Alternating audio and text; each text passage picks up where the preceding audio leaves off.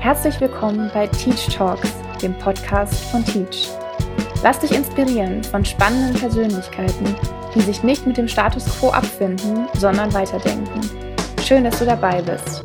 Hallo und herzlich willkommen zu einer neuen Podcast-Folge unserer Teach Talks. Heute bin ich mit Tim Bengel am Sprechen.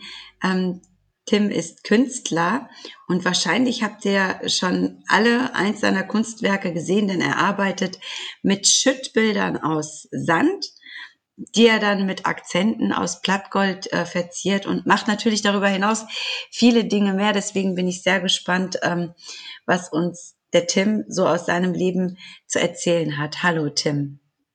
Hi, freue mich mit dir zu quatschen. ich mich auch. Tim, erzähl mal, was machst du? Beschreib mal deine Arbeit so. Was machst du? Wie, wie sieht deine Arbeit aus? Du arbeitest ja mit Sand und mit ähm, Goldblättchen, wie ich gelesen habe. Und darüber hinaus machst du ja noch andere Dinge.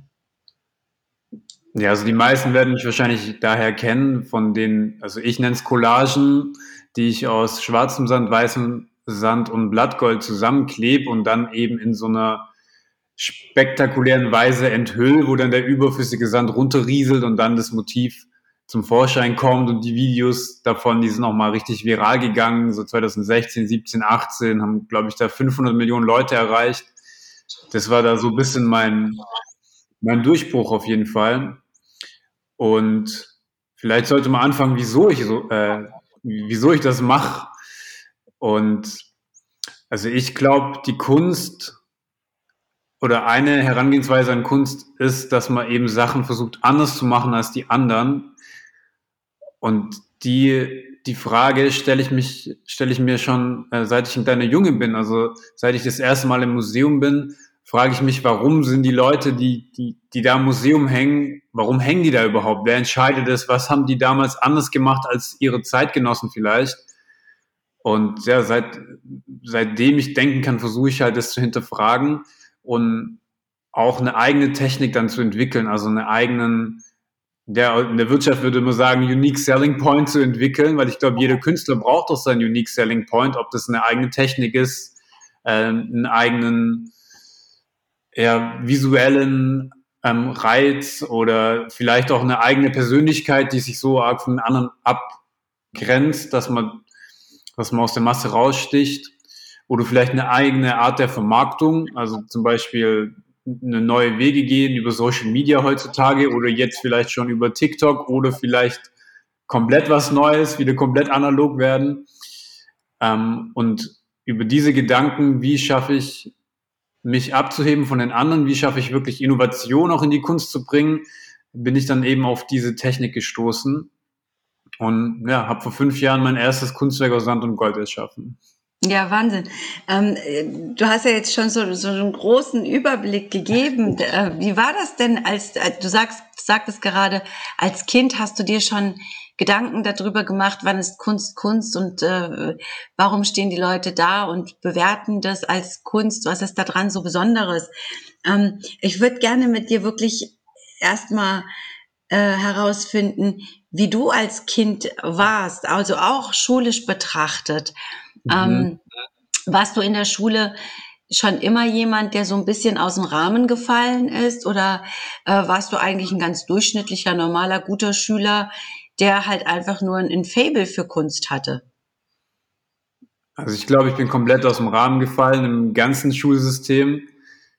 Ich, ich war entweder der, der Klassenbeste, war ich in manchen Jahrgängen, in manchen war ich dann halt der Klassenschlechteste auch zum Teil oder manchmal war ich der Klassenstreber, manchmal war ich der Klassenclown.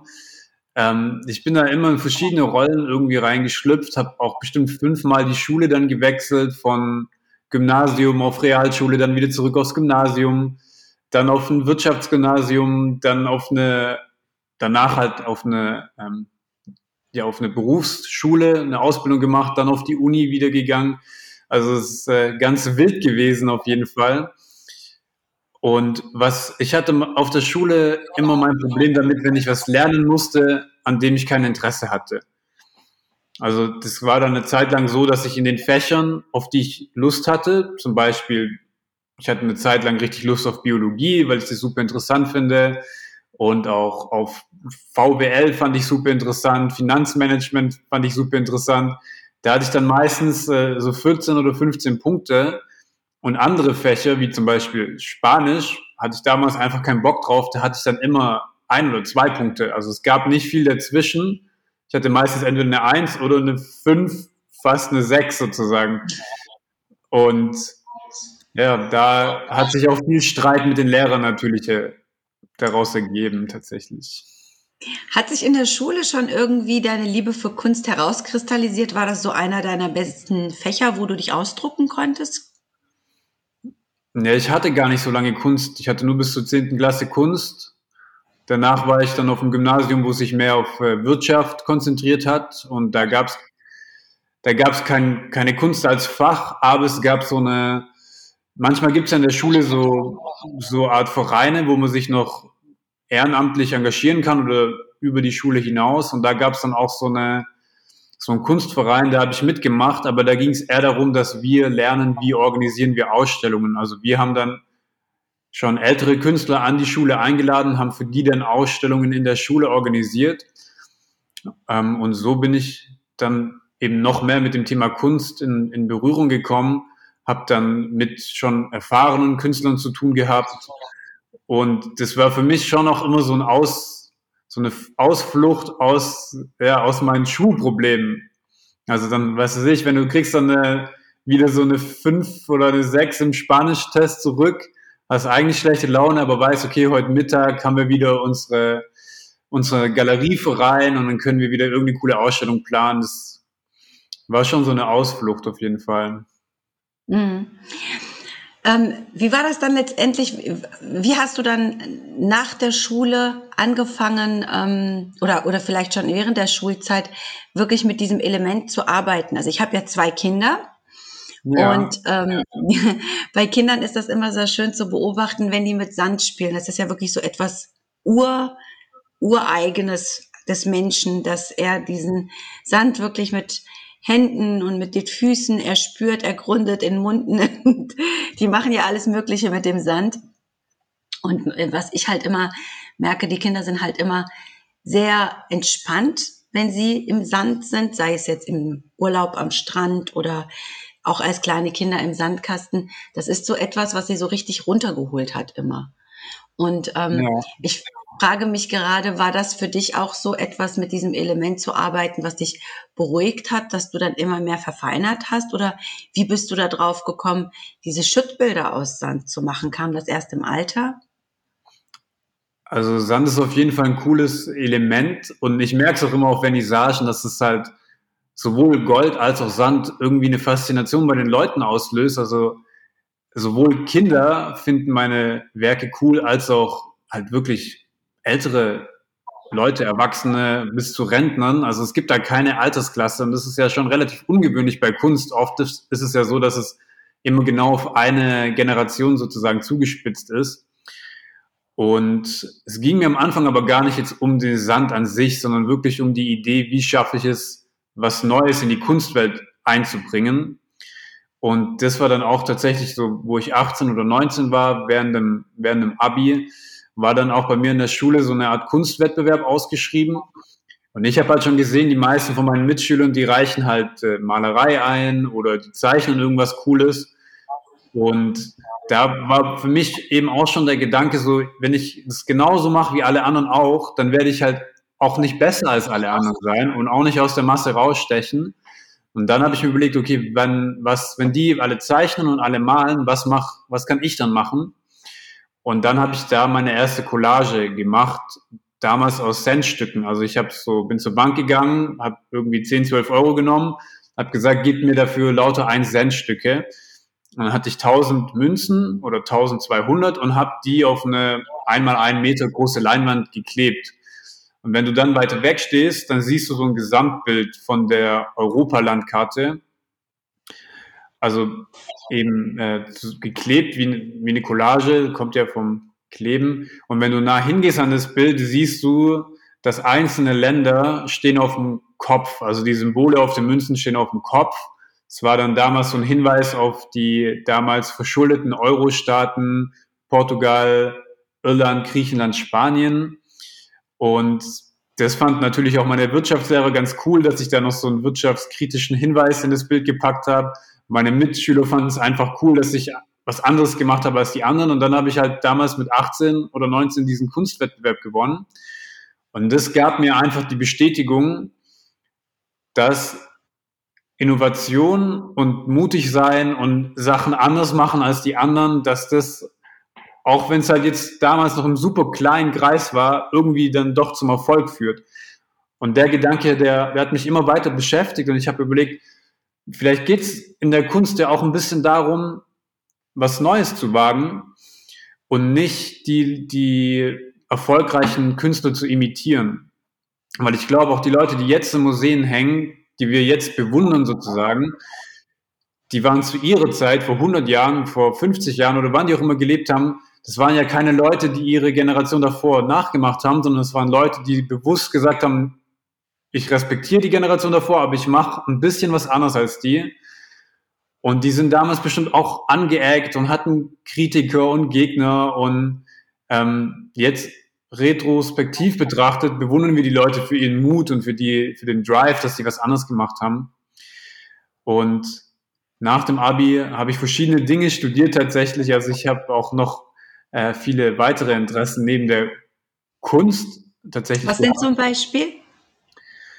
Ja, zum Beispiel Gesundheit. Also für mich ist Gesundheit voll das wichtige Thema, weil ich halt auch nicht immer so super gesund war als äh, Jugendlicher. Und ähm, ja, musste da stark auch manchmal stark für meine Gesundheit kämpfen. Und es war dann einfach für mich ein wichtiger ein wichtiger Lebensinhalt, wo ich halt am eigenen Leib gespürt habe, dass ich nie wieder ungesund werden möchte. Und habe dann auch so Sachen, habe dann Ernährungskurse besucht, wie ernähre ich mich gesund, wie, kann, wie, wie gestalte ich mein Workout zum Beispiel, wie oft muss ich trainieren, was ist dann die Grundlage für ein gesundes Leben. Und ja, also ich glaube, wenn du, also Gesundheit ist für mich immer das Fundament von einem glücklichen Leben, weil wenn du wenn du Rückenschmerzen hast, wenn du vielleicht stark übergewichtig bist oder einfach mental auch nicht gesund, dann, dann kannst du noch so viel Kohle haben und noch so erfolgreich sozusagen sein. Es ist alles nicht, nichts mehr wert. Ja, das stimmt allerdings. Ja, ähm, und, und wie bist du dann ähm, tatsächlich, also du hast dann, du hast dann quasi einfach angefangen, ähm, hattest ja dann eher einen anderen beruflichen Hintergrund. Ähm, Hast du denn auch eine Ausbildung abgeschlossen? nee, ich habe keine Ausbildung abgeschlossen. Ich habe dafür ganz viele angefangen. Oder, ähm, oder ein Studium abgeschlossen oder sowas? Auch nicht. Nee, ich habe in den Studien verschiedene Zwischenprüfungen schon bestanden. Also auf dem Papier bin ich irgendwie, was bin ich denn? Äh, so eine Art Schneider tatsächlich. Also ich habe nach dem Abi erstmal bei einem großen Modelabel äh, gearbeitet und habe da gelernt, wie, wie ich handwerklich ähm, Schneiderei betreibe. Also ähm, Modeschneider hieß die Ausbildung. Und es war auch ganz cool, also handwerklich auf jeden Fall sehr anspruchsvoll, aber jetzt ja, intellektuell nicht, hat mich nicht so ausgereizt tatsächlich. Und deswegen habe ich danach wieder was studiert, ähm, eben dieses Gesundheitsmanagement, wo erstmal wichtig war für mich, also das war dann eben, habe ich auch relativ schnell gemerkt, ich will in diesem Bereich gar nicht arbeiten, aber es war eine gute Grundlage für mein Leben, dass ich einfach weiß, für die nächsten 60 Jahre, ich weiß, äh, ich werde, klar, Schicksalsschläge kannst du immer haben, aber wenn ich mich so ernähre, wie ich mich ernähre und so Sport mache, wie ich Sport mache, dann werde ich die meisten Krankheiten wahrscheinlich nicht bekommen. Und Kunst habe ich immer parallel gemacht weil es war, es ist auch so ein bisschen, ich glaube, jede Region von Deutschland oder auch vielleicht jede, jedes Land in der Welt, man wächst immer mit einem anderen Mindset auf. Und gerade die Region, aus der ich komme, also die Region Stuttgart, ist halt doch relativ konservativ. Also auch wenn es nicht ausgesprochen wird, so das Beste, was du in Stuttgart machen kannst, ist eine Ausbildung beim Daimler oder bei Bosch oder bei Porsche. Mhm. Also es ist schon so der, der seriöse Weg, der wird schon sehr der wird dir fast in die Wiege gelegt als, als Optimum. Mhm. Und ich hatte das, also vielleicht wäre auch ein Kunststudium für mich in Frage gekommen, aber ich hatte das einfach nie, es war nie auf meinem Horizont sichtbar, mhm. weil immer dieses seriöse Mindset einfach so über allem geschwebt hat. Mhm. Und deswegen war Kunst, ich wusste nie, dass man damit Geld verdienen kann oder so. Für mich war das eigentlich immer nur, nur Leidenschaft und es hat mich einfach super interessiert. Und irgendwann habe ich mich dann, es war schon ein innerer Kampf, habe ich mich dann dazu entschlossen, mein Gesundheitsmanagement-Studium abzubrechen und habe dann Kunstgeschichte und Philosophie studiert. Hm. Was schon voll der, für mich damals voll der mutige Schritt war, weil ich wusste relativ genau, damit kannst du kein Geld verdienen. So, du machst es einfach nur, weil du Bock drauf hast. Was willst du machen mit einem Kunstgeschichtestudium oder willst du Philosoph werden? Also das ist so, das ist eigentlich schon für meinen, den Mindset meiner Region was relativ abgefahrenes gewesen tatsächlich. Wie haben denn deine Eltern darauf reagiert? Ja, die haben mich immer supportet. Also die haben, klar, die, die sind natürlich auch von der Erziehung her eher so, dass sie sagen, wenn du was anfängst, dann machst du es auch fertig. Aber die haben mir immer den Freiraum gelassen, dass ich auch Sachen ausprobieren konnte. Und und ich glaube, das ist auch wichtig als junger Mensch, dass man, dass man sich selber kennenlernt, dass man verschiedene Sachen probiert. Und ich kenne so viele Leute, die sind unglücklich, nur, nur weil die vielleicht ein, zwei Semester was studieren, ähm, dass sie sich unter Druck setzen, das zu Ende bringen zu müssen, mhm. obwohl sie merken, es macht ihnen vielleicht gar keinen Spaß. Also da bin ich halt komplett anders. Also wenn ich merke, mir macht was keinen Spaß mehr, dann höre ich halt sofort damit auf. Ob ich dann Abschluss mhm. habe oder nicht, ist dann egal. Dann fange ich halt lieber was Neues an. Weil es halt je nachdem, wie man sieht, die Leute argumentieren halt, wenn ich es jetzt abbreche, dann habe ich ein Jahr verloren. Aber ich würde halt sagen, du verlierst zwei Jahre, wenn du es noch zu Ende bringst. Das ist richtig. Und ja, man lernt, man nimmt ja trotzdem was mit. Also die Leute, die müssen müssen auch verstehen, es zählt ja nicht, also je nachdem, wenn du dich wo bewirbst, dann zählt es vielleicht doch, was auf dem Papier steht, aber wenn du zum Beispiel dich selbstständig machst, dann ist ja egal, ob du einen Abschluss hast oder nicht, sondern zählt halt wirklich die Sachen, die du wirklich gelernt hast. Also die du wirklich dann kapiert hast und äh, anwenden kannst. Also, und da habe ich halt in jedem, in jeder Sache, die, die ich auch angefangen habe, was gelernt. Also ob das jetzt die handwerklichen Fähigkeiten sind, die ich äh, in meiner Modeschneiderausbildung gelernt habe, dass man halt wirklich auf den Fünftel Millimeter genau handwerklich arbeiten kann oder die Grundlagen in meinem Gesundheitsmanagementstudium, dass ich einfach mein Leben so ausrichten kann, dass ich immer gesund bin oder eben Kunstgeschichte und Philosophie, wo ich einfach Grundlagen der, der Kunst gelernt habe, ähm, die ich eben in meinem in meiner bildenden Kunst anwenden kann. Ja, man, man nimmt immer was mit. Ich glaube, das ist das das Entscheidende. Hm. Das ist auf jeden Fall sehr schön, dieser Ansatz, dass man kein Jahr verliert oder keine Zeit verliert, sondern eigentlich eher ähm, was dazu gewinnt. Ne? Ja, so, jetzt hast du jetzt. An, ja, jetzt die meisten Leute wissen ja nach dem Abi gar nicht, was sie mit sich anfangen sollen, oder? Was sind da. Das stimmt, das stimmt. Das, die meisten Leute wissen gar nicht, was sie mit sich anfangen sollen und fangen dann halt irgendwas an. Und ja. dann ähm, gibt ja dann doch sehr recht viel Kritik äh, aus dem Umfeld oder ähm, ja, jetzt hast du, ne, wie du gerade sagtest, ein Jahr verloren oder aber man lebt ja so viele Jahre und in der Regel und man muss ja so viel arbeiten. Von daher ist es ähm, sehr interessant, dass man das einfach aus dieser Perspektive betrachtet, dass eigentlich nichts, was man lernt, äh, umsonst ist, weil man es ja irgendwie in, in seinem Leben integrieren kann, wenn auch nicht im halt Berufsleben. Dass man die Sachen, die Sachen für sich lernt. Also du lernst sie ja nicht also das wäre dann ein falscher Ansatz, wenn du sagst, ich lerne die Sachen für jemand anders, um meinen Eltern gerecht zu werden oder keine Ahnung, weil ich denke, ich verdiene am meisten Geld, wenn ich BWL studiere, aber ich habe gar keinen Bock drauf. Ich glaube, die Leute werden dann auch nicht wirklich erfolgreich. Ich glaube, du kannst, du wirst erfolgreicher, selbst wenn du irgendein schräges Hobby hast, aber da richtig Leidenschaft drin, drin hast, dann, dann kannst du damit schon erfolgreich werden. Also ich hatte auch ähm, Kommilitonen, die haben damit kenne ich mich jetzt nicht so aus, aber der hat mit so mit so Magic Karten, mit, da gibt es so, so, Sammelkarten von irgendeinem so Zauberspiel. mit denen, mit denen hat er gehandelt und der hat einfach voll Bock drauf gehabt und der hat dann auch ziemlich schnell da so ein Internet-Business äh, aufgebaut. So. Also eine total schräge Sache und wahrscheinlich würde jeder äh, konservative Baden-Württemberger oder Bayer sagen, lass die, kannst doch mit so Spielkarten kein Geld verdienen, ne? Aber wenn du dich wirklich damit auskennst und, und da deine Energie und deine Zeit reinsteckst, wieso nicht? Hm. Ähm, du hast ja dann angefangen, einfach mit deiner Kunst loszulegen, sozusagen. Ähm, wie lange hast du denn geübt, bevor du on air gegangen bist? Ich habe gelesen, du hast dann ähm, ein äh, Video gedreht von, deiner, von deinem Sandschütt-Klebebild äh, und ähm, hast es dann, glaube ich, auf Facebook hochgeladen. Und so genau. ging das da dann eigentlich erst los. Ähm, wie lange hat das ungefähr gedauert, bis du so deine eigene Technik gefunden und perfektioniert hast? Ja, das hat so vier bis fünf Jahre gedauert. Also nach dem Abi habe ich halt während diesen diversen Ausbildungen und Studiengängen immer an meiner, an meiner Kunst weitergearbeitet, als Hobby sozusagen, weil die war auch einfach noch nicht so weit, dass ich es der Welt zeigen wollte.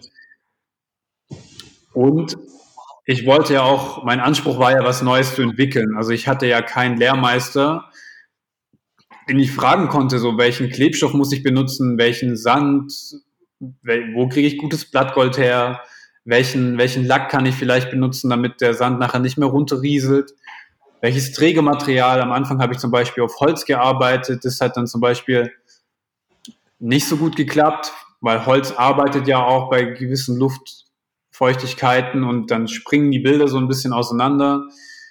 Und das hat halt wirklich bestimmt fünf Jahre gedauert, bis ich zum ersten Mal ein Resultat hatte, mit dem ich einigermaßen zufrieden war. Und dann hatte ich die nächste Challenge, war dann sozusagen, dass ich das den Leuten ja erstmal zeigen musste. Also die, also die Leute kannten es ja nicht. Und ähm, oft sind ja Leute auch erstmal skeptisch, wenn sie was sehen, was sie noch nicht kennen.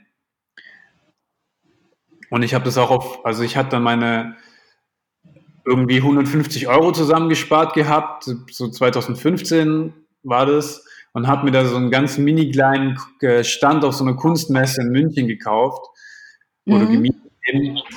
Also in der, in der hinterletzten Ecke, ne, da wo eh fast kein, kein äh, Besucher vorbeiläuft, aber das war also für mich damals schon irgendwie ein Highlight. Und habe dann mit den Leuten geredet, habe ge, hab die gefragt, was, was empfindet ihr, wenn ihr die Bilder seht? Also das waren so meine ersten beiden Bilder, die ich da ausgestellt habe. Mhm die meisten Leute auf Kunstmessen, habe ich gemerkt, die laufen einfach, die schlendern da halt durch. Da sind halt 100 verschiedene Stände und ja, das ist auch für die, Zu für die Zuschauer, für die Besucher ist es ja irgendwie fast schon zu viel. Wenn da 100 Stände sind, jeweils 10 Bilder, dann, dann, keine Ahnung, dann hast du da 1000 Eindrücke, die du verarbeiten musst. Das heißt, du hast pro Kunstwerk schweift dein Blick vielleicht zwei Sekunden drüber und wenn der dann nicht direkt hängen bleibt, dann läufst du einfach vorbei.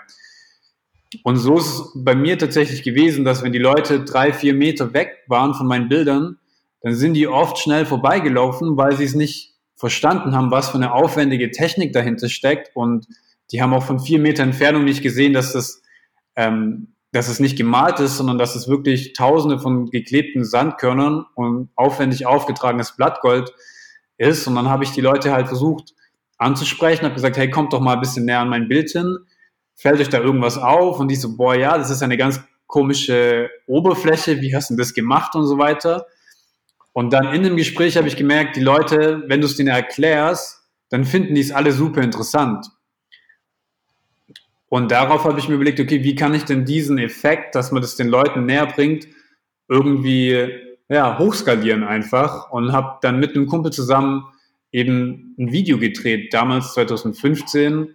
Ich glaube, da war Instagram war ja noch super klein und Facebook war da eher so das, der, die Plattform, wo eigentlich jeder drauf, drauf war. Und dann haben wir so ein Mini-Video aus dem Atelier gedreht. Da sieht man auch nicht viel. Da sieht man, wie ich so ein bisschen Sand in der Hand habe und hauptsächlich dann, wie dieses Kunstwerk fertiggestellt wird. Also wie ich dann diese damals diese Holzplatte anhebe und dann der überschüssige Sand so runterrieselt.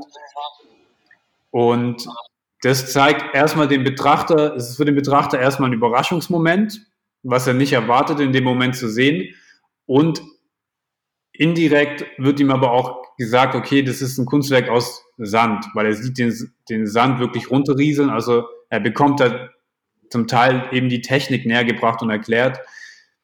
Und damit habe ich, glaube ich, mit dem ersten Video auf meiner Mini-Facebook-Seite, ich glaube, ich hatte da, keine Ahnung, 2000 Follower, schon bestimmt 50.000 Leute erreicht, was für mich halt super viel ist. Ich meine, ich komme aus einem Dorf mit 3000 Einwohnern. 50.000 Leute ist abnormal viel für mich gewesen. Und dann kam es aber noch krasser, dass nämlich ein New Yorker Magazin, Business Insider Magazine, die haben dann das Video ich weiß nicht wie, aber irgendwie hat ein Redakteur davon, äh, von denen ist drüber gestolpert und hat es dann äh, gerepostet auf ihrer Facebook-Seite, die halt mehrere Millionen Abonnenten hatte. Und dann hatte der Repost hatte innerhalb von einer Woche 18 Millionen äh, Views. Und das war halt super krass. Also das sind halt, die haben mich dann natürlich auch äh, freundlicherweise getaggt und dann sind halt stündlich tausende neue Follower bei mir auf der Seite äh, eingetrudelt. Und es kamen super viele Anfragen von anderen großen Plattformen, ob sie das Video auch reposten dürfen oder ob ich da, ob, ob sie da noch einen kleinen Text dazu schreiben. Und dann waren es halt ähm, oft so kleine Clips, so eine Minute, die mich so ein bisschen im Atelier zeigen, die dann so ganz basic Informationen über mich äh, verbreitet haben. Und diese Videos sind auf mehreren Kanälen richtig viral gegangen, haben halt ich habe es irgendwann mal zusammengerechnet, da war ich bei so knapp 500 Millionen äh, Views auf Facebook. Und ja, so ging es tatsächlich eigentlich aus meinem Jugendzimmer, ging es dann echt in die, in die Welt. Und es ging ja von 0 auf 100 eigentlich. Und jetzt bist du quasi mittendrin statt nur dabei. Wie sieht das denn wie sieht denn dein Alltag aus? Beschreib mal so einen typischen Arbeitstag von dir. Kannst du sagen, dass du, dass du jetzt sozusagen deine Passion zum Beruf gemacht hast? Ähm, wie entwickelst du dich weiter und wo, wo möchtest du hin? Ja, das sind jetzt viele Fragen. Ich fange mal mit, mit dem Alltag, glaube ich, an. Also es gibt gar keinen richtigen Alltag, ehrlich gesagt. Und das finde ich auch gut, weil das fand ich immer so, das, also davor habe ich am meisten Angst, wenn du sozusagen, wenn jeder Tag gleich aussieht. Das ist für mich irgendwie so eine richtig angsteinflößende Vorstellung. Und keine Ahnung, ich wach auf und dann mache ich einfach auf was ich gerade am meisten Bock habe. Also meistens trinke ich erstmal unheimlich viel Kaffee und höre mir irgendeinen Podcast an oder ähm, oder ein, ein, Hörbuch und vielleicht mache ich dann ein bisschen meine Bild weiter, vielleicht mache ich ein paar, paar E-Mails, also das ist natürlich auch ein wichtiger Part, die das administrative, Ausstellungen planen und so weiter. Ähm, das Unterschätzen vielleicht von außen, denkt man immer, ein Künstler, der ist ja den ganzen Tag nur kreativ im Atelier, aber es ist schon viel andere Sachen, also diese ganze Planungsapparat ähm, nimmt halt schon auch einen wichtigen ein wichtiger Baustein in meinem Alltag ein. Und ich versuche natürlich trotzdem so viel wie es geht, halt wirklich immer noch Kunst zu machen, kreative Projekte ähm, zu entwickeln und auch mich selber weiterzuentwickeln. Also versuche neue Sachen zu lernen, versuche mich in anderen Medien auszudrücken. Also vielleicht mhm. hast du gesehen in der Factory Berlin oder bei der Factory Berlin äh, hatte ich dann meine erste Installation aufgebaut. Es war 2019 habe ich in Berlin Mitte so einen riesen Friedhof aufgebaut und habe da 100 Grabsteine hingelegt mit sozusagen Sprüchen unserer Generation. Also was könnte, wenn unsere Generation oder Generation mal sterben, was könnte dann als Fazit auf den Grabsteinen graviert sein? Und das war eigentlich dazu gedacht, oder dass die Leute sich ein bisschen hinterfragen, so wie richte ich mein Leben aus? Wie will ich gelebt haben?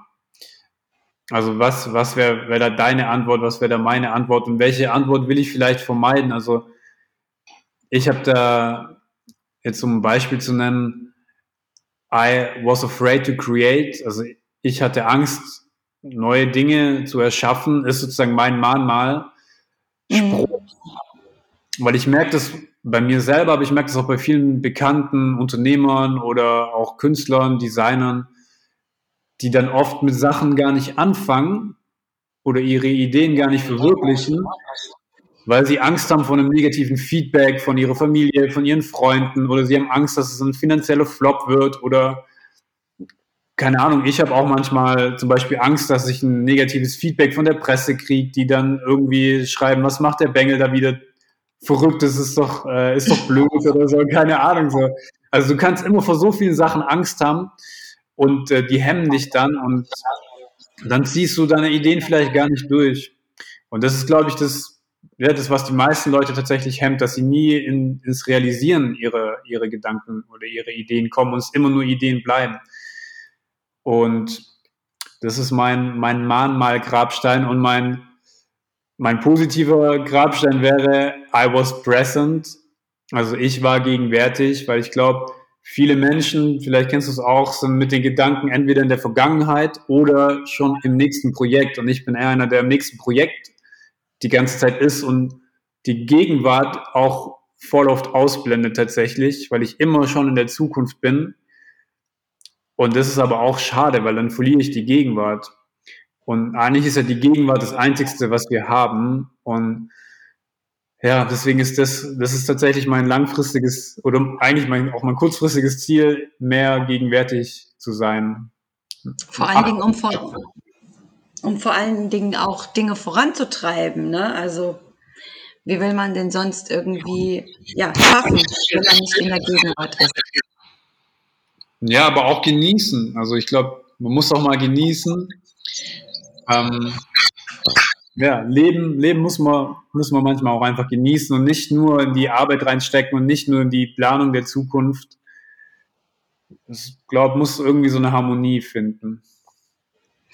Was würdest du denn jetzt jungen Leuten oder auch ja allen Leuten, unseren Hörern so als äh, Tipp geben, ähm, die so mit sich hadern, ihre Ideen zu verwirklichen? Ja, ich würde einfach anfangen. Also das Ding ist ja, man lernt ja am besten aus Fehlern, die man, die man, die man macht in der, in der Praxis. Also bevor man da zu viel drüber nachdenkt, würde ich einfach irgendwas machen, auch wenn es nachher Mist ist, dann hast du so viele Sachen gelernt, wie es eben nicht geht und kannst dann, dein, dein zweites Projekt wird dann viel besser und ein drittes wird noch besser. Also ich habe schon so viele Fehler gemacht, das ist unglaublich, aber ich habe halt so viel daraus gelernt. Und ich glaube, das können halt Leute, die nur, und also damit unterscheide ich mich wahrscheinlich auch mit meinen damaligen ähm, ja, Kommilitonen, die halt alles in der Theorie super gut wissen, aber überhaupt keine Praxis, äh, Praxiserfahrung haben. Wie organisiere ich denn eine Ausstellung zum Beispiel in echt? Wie gehe ich zum Beispiel, wie funktioniert äh, Networking? Wie behaupte ich mich wirklich auf dem Kunstmarkt?